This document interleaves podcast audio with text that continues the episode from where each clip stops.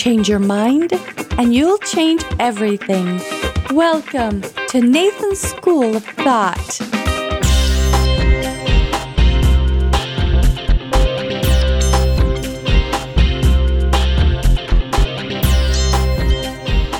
Hello, my friends.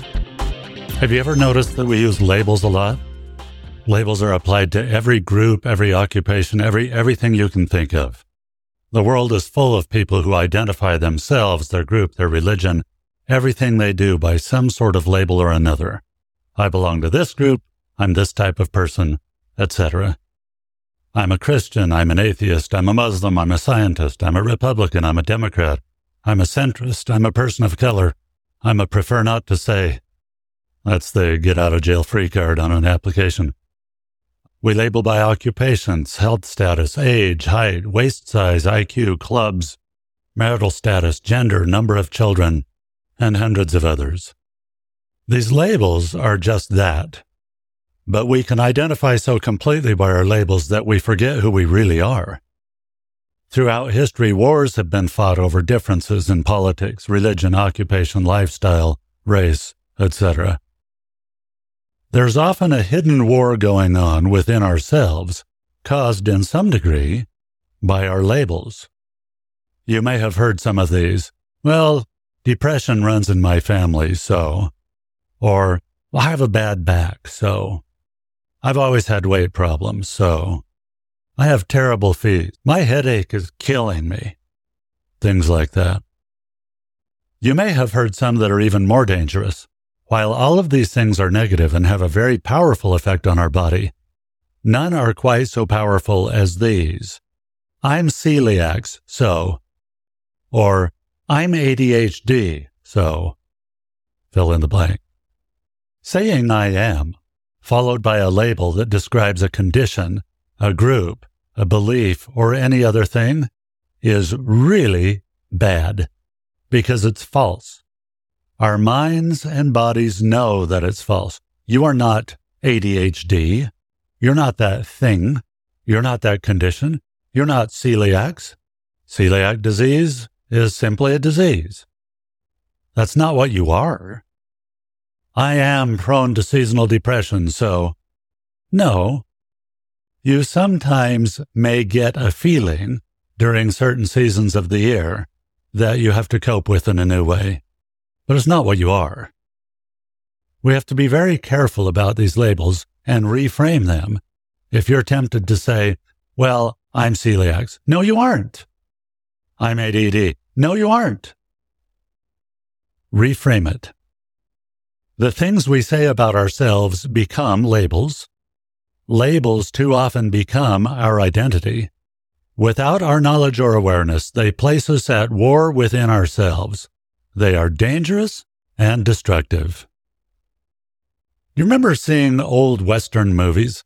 And there's always the blacksmith shop and the saloon and the general store and all of those. And they have big, tall, square false fronts on the front of the building.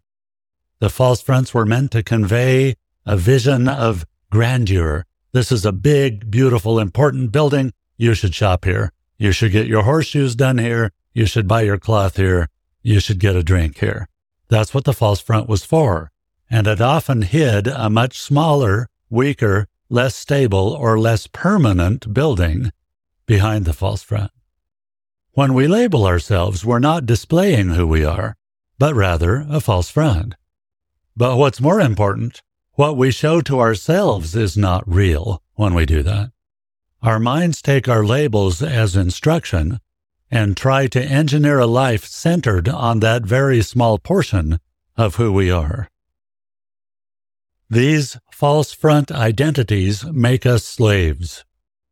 They want us to accept them as what really makes us valuable, or as what really makes us unique or important. But when any portion of that identity is then removed or changed, you are in danger of devaluing yourself, of thinking you are less than you really are, because some portion of that false front came down. You may have heard the expression, well, he lost his man card, referring to a friend who may have lost a job. This is often said when someone has spent years defining their worth by their occupation, And when that job is lost for any reason, they may crumble. Depression, despondency, and even much, much worse things are often the result. What the person fails to see is that they were not their job. A job is something they did, not who they are. You must be clearly and carefully aware of how you define yourself, and never slap a label on like a gold star on your forehead and then run around believing that's what your life is supposed to consist of. One of the most important and beautiful things you can ever do is to find your false front identities. Unlike the buildings in the Old West, our false fronts are actually the smallest, weakest, most temporary part of us. The real you, behind the false front that you constructed to hide your fears, struggles, shortcomings, or insecurities, is glorious and more valuable than you can possibly imagine. C.S. Lewis expressed this beautifully in his book called The Weight of Glory. Quote, it is a serious thing to live in a society of possible gods and goddesses, to remember that the dullest and most uninteresting person you may talk to may one day be a creature which, if you saw it now, you would be strongly tempted to worship. And then he continues, It is in light of these overwhelming possibilities it is with the awe and circumspection proper to them that we should conduct all our dealings with one another, all friendships, all loves, all play, all politics. There are no ordinary people. You have never talked to a mere mortal. Unquote. There are things that you can do this week that will be helpful in identifying what your false fronts are what labels you're attaching to yourself that are not helping but are harming you. Number one, set aside some quiet time to write a short description of yourself, your likes, experiences, gifts, capabilities, and value or potential value to others. Pay attention to whether or not you are tempted to assess your value by some group or category to which you belong. Number two, Pay careful attention to what you say, especially to or about yourself. Number three, write some positive ways to describe your feelings, plans, or ideas for coping in a more positive way. Number four, ask a trusted friend or loved one to invite you to restate or reframe when you apply a negative label to yourself or anyone else. Number five, Begin to rewrite your beliefs about who you really are. Think big. Number six, allow me or someone qualified to help you rid yourself of the beliefs or labels that make up your false front. You have no idea how amazing you really are. We'll talk again soon.